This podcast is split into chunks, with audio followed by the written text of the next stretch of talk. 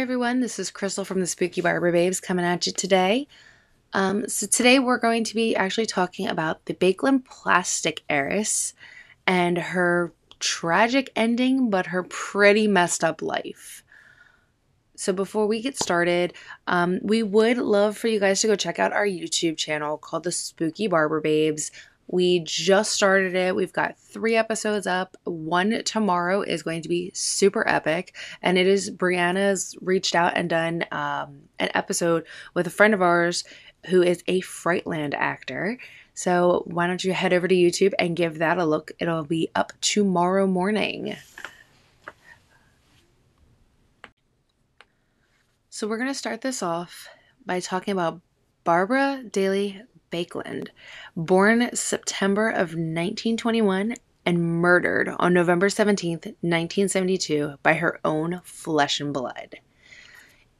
In her early years, Barbara was raised in Cambridge, Massachusetts.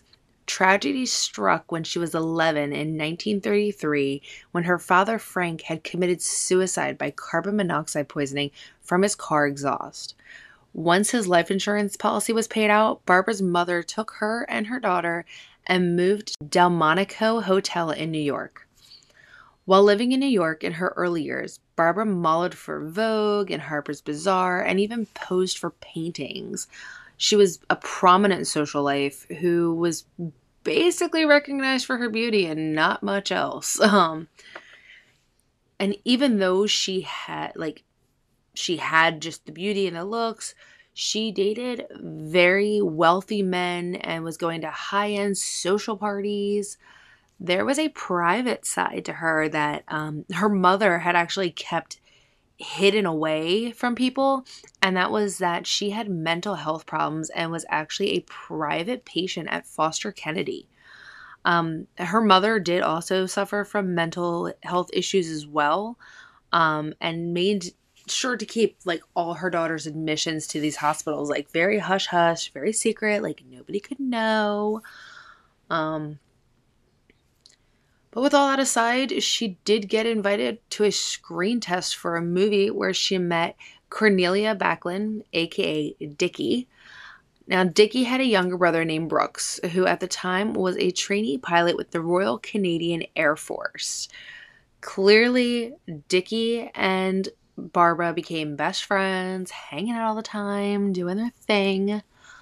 And Dickie had introduced her to her brother, or introduced Barbara to her brother Brooks, and they hit it off right away. Dating, doing all the fun stuff couples do. But when things got a little crazy and Brooks wanted to break it off, Barbara had a plan. She had told him that she was pregnant, and the two married quickly in California.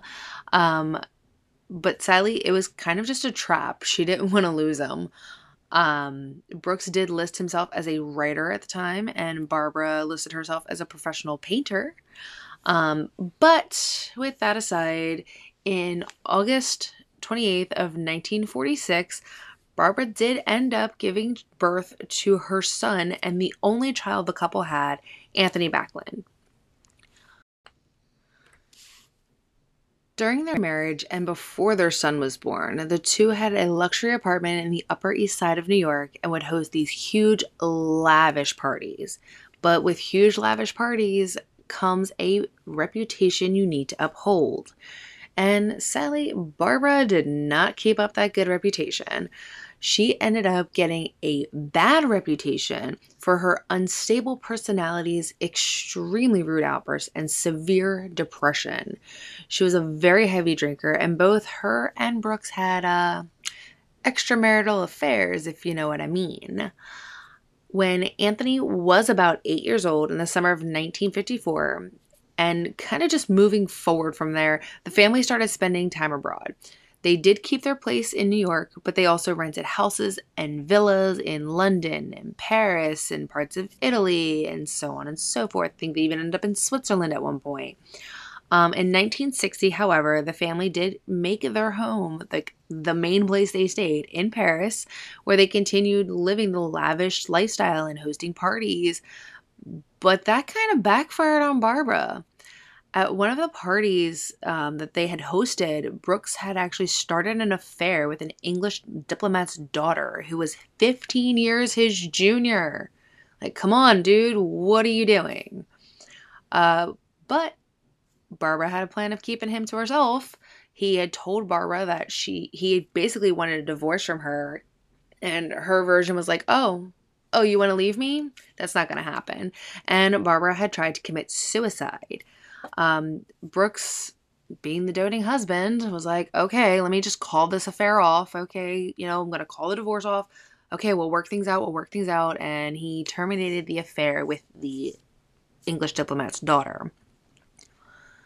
Seven years later, Anthony and the family were living in Switzerland and at a resort in Spain. Now, Anthony is 20 years old and had met a man by the name of Jake Cooper. Cooper introduced Anthony to very various different hallucinogenic drugs is what I've been reading. And supposedly that they had traveled to Morocco to get them. Um, there was a there was like a couple rumors that were like, oh, the two of them had started dating because you know Jack was bisexual and Cooper was finding him or not Cooper. My bad. Anthony was finding himself and basically just this all around tailspin of, oh yeah, this is my boyfriend. But Jake literally was like, nope, that's not true. Like, not at all. Um, when Barbara heard of this, she drove to Spain to bring her son back to Switzerland. But apparently, as things turned out, Anthony had forgotten his passport, don't know where. But this caused the two of them, Barbara and her son, Anthony, to get arrested because of attitude, temper. Um, apparently, they caused a huge scene. Um, and I was just like, wow, okay. is a little interesting on its own. But they did finally get out of jail. and when the two of them finally returned home, um, it was said that Barbara had accepted her son's relationship with Cooper, but preferred a developing relationship he had with a little French girl named Sylvie. But Anthony wasn't Sylvie's intended target. Anthony really wasn't even interested in her. Um, Brooks was actually Sylvie's intended target. And in 1968, Barbara discovered an affair with, you guessed it, Brooks and Sylvie, and tried to commit suicide again. Brooks basically was like, I'm done. I'm fed up. Enough is enough. I really don't care. Um, he wasn't going to have it any longer, and he he went through with the divorce. Um, afterwards, Barbara had hit severe depression and suicide, and tried it again, like a third time. Uh, it was stated that a friend of hers, Gloria Jones, had actually stepped in and helped her. Um, and you know, Brooks then married Sylvie. They had a son together but he divorced her too, and then married the last person that I could find that he was married to, which was a super, uh, Susan Baekeland, and wasn't too much I could find out about her. Honestly, there wasn't really much I could find out about Brooks that wasn't tied to Barbara, um, which was kind of interesting on its own. But I mean, it is what it is. It, I mean, the man was kind of just, you know, done. After about six weeks of dating, Green had broke off the relationship with her, but Barbara was obsessed with this man. And we're talking like crazy obsessed. Like she moved back to the US and literally walked barefoot, completely naked with just a what they describe as a lynx coat on through snow just to go bang on this man's door and demanding to come in like stalker why like, you followed this man you're walking through new york naked just in a coat bang like pretty much sounding like you're begging for this man like you're you're used to entitlement and i understand that but like honey get some class Barbara's relationship with her son, however, was considered a very weird one. Um, Anthony had expressed that he was gay or at least leaning towards being bisexual, which his mother at one point supposedly accepted. And I say supposedly because there had been so many rumors going behind scenes that was just horrible. Um, she was said to have hired female prostitutes to quote unquote fix her son by having sex with him. And then when that failed, she decided to take matters into her own hands and have sex with her own son, essentially raping the poor boy because she didn't accept the fact that he was gay or even not even gay. I mean, eh, bisexual. That it was never truly confirmed if he was or wasn't. It just this woman was just off her goddamn rocker.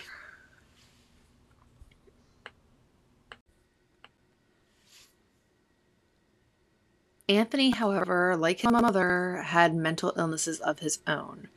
Family friends noted that he had signs of schizophrenia and paranoia. He had erratic behavior, much like his mother, and his father, however, refused to have him treated at psychiatric hospitals or by psychiatrists because he saw the profession as immoral. Anthony, however, was later diagnosed with schizophrenia. Here's where things start to turn for the dark, and we're talking like three months is the time span that all this goes down in. No. Yeah, no, three months. in July of 1972, Anthony made his first attempt of freeing himself from his mother by trying to throw her into traffic in London. He was physically weak, and thanks to the help of her friend Susan Guinness, she was saved. The police had arrested Anthony for attempted murder, but his mother refused to press charges and instead had him committed to the Priory Mental Facility where he was released shortly afterwards.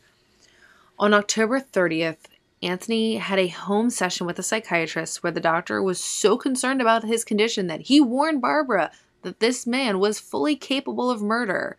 But she was like, No, that's my son. He'll never do that. Basically, just blowing it off, completely ignoring what the doctor had said, not really caring. It was just like, eh, no, I don't believe you. Um, two weeks later, on November 17th, 1972, he had finally successfully freed himself from his mother. Anthony murdered his mother by stabbing her with a kitchen knife, killing her almost instantly. She was 51 and he was only 25. When police arrived, they saw Anthony at the scene and he later confessed to and was charged with the murder of his mother. He was then institutionalized at Broadmoor Hospital until July 21st, 1980, where he was released due to the urging of his friends. I'm not too sure what the urging of his friends means, but that's what I could find. So it's like, okay, did your friends say, oh, he's good, he's good. Like, and who were these friends? Like, I couldn't find anything of, about that. Um, but upon his release at 33 years old, Anthony flew to New York City to stay with his grandmother, Nina Daly, who was his maternal great grandmother. Six days later, on July 27th, Anthony attacked his grandmother, stabbing her eight times and breaking bones. Police then arrested Anthony again and charged him with attempted murder because, mind you, he stabbed Nina but didn't kill her. Like, he did some serious damage. And, you know, unlike his mother that was like, oh no, I'm not going to press charges on you for attempting to kill me, his grandmother was like, haha, no, screw you. You're going to jail. He was then arrested and sent to Rikers Island.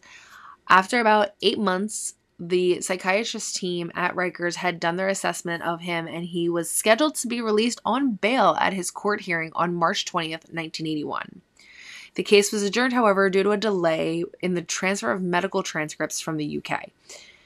At 3:30 p.m. on March 20th, 1981, Anthony was returned to his cell. A half hour later, at 4 o'clock, he was found dead of what was presumed suicide by suffocation with a plastic bag.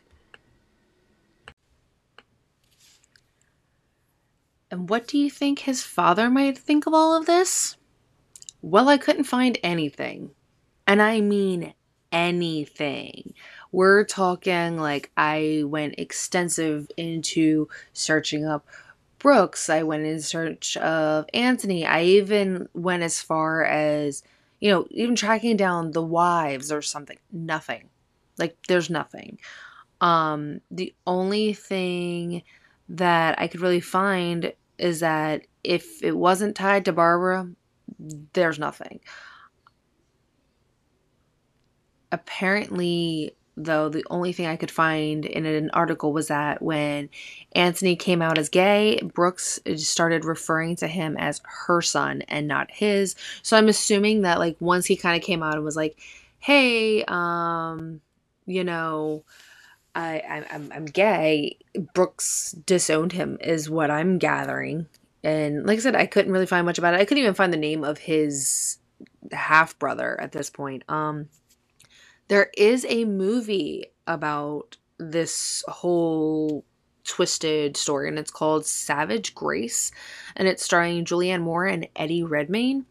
Um, the movie was made after the book that had the same name. Um, however, after the film opened, Barbara Baekeland's former lover, Samuel Adams Green, wrote an article pointing out elements in the film which were potentially misleading for those trying to, you know, read back to the reality. Um, and he referred in particular to um, a menage a trois scene that was in it which depicted him having sex with both Barbara and Anthony. And he wrote, It is not true. Um, he did not have an affair with Barbara 40 years ago, and he 100% never slept with her son. Uh, he and that he is not bisexual. Uh, she started telling people she had an incestuous relationship with her son as a way of quote unquote curing him of homosexuality. Um, and he goes on to say, but I didn't believe she had sex with Tony. I think she simply enjoyed shocking people. Green then embarked on legal action against the filmmakers, which was sadly still unresolved at the time of his death. Um, Green did pass away, and it's just, I don't know. I think it's all just insane that this man literally had to come out of whatever place he was living and say, hey, no that that's all fantasy. That was something made up for the film made up for the book. It's not true. It's a lie. Um but this whole thing has been insane. Being told by a doctor that your son is fully capable of, of murder. You're ignoring the doctor. Can you imagine like what went through her head when when that knife finally went through her? Like did she have instant regret for not listening? Like hindsight, would she have went back and pressed charges on him for the first attempted murder? Or do you think maybe she thought she was finally free from her own mental illness? I mean, I don't know. I feel like you have to be a very sick, sick person to even just say that you're having sex with your son. It's like, what the hell is wrong with you? Even if it's just as like a oh, I just like the shock. It's not true. But yet there's so many people out there that say it. It becomes now it, it doesn't just become like a, a shock and oh now it's like, oh no, you said it, everyone's believing it. So now it's no longer like a rumor, it's oh no, you confirmed it. And the fact that she can said it to multiple people and no one ever thought to get authorities involved. Um, I get it, different time, different era, but still i feel like there was so much that could have been done for that for that kid that like nobody looked out for him in my opinion. If that was really what happened i feel like no one looked out for him and that's not fair. I don't want to say that she got what she deserved for it because i mean no one deserves to die um oh. Unless you kill other people then i mean yeah it's not deserving but i eye for an eye i guess. But either way it, it's just like I don't know. I feel it, that there's just a lot of things that should have been done better, not just on her part. I mean, she was mentally unstable. Why didn't Brooks take Anthony with him? Like, why? Why did he have to disown his son? It's, mm, I don't know. I just, it angers me. Well, that's it for today. Tell me what you think. I would love to see um, some of your comments about this and your thoughts. I would love to get enough um, questions and comments about, you know, your guys' views on a lot of things when it comes to certain episodes. There is, if you're reading, um, listening to this on Spotify, there is a community section. Um, and I put in little uh, questions there that you guys can answer to. Um, or you can answer the questions on our Facebook at the Spooky Barber Babes PC. Um, and I guess until next time, take it easy. Don't forget to like and subscribe on YouTube for our video portions. Um, and don't forget to follow us on Google, uh, Apple, Spotify, Facebook, Instagram, and Twitter. Everyone, you have a great, fantastic day. See you next time.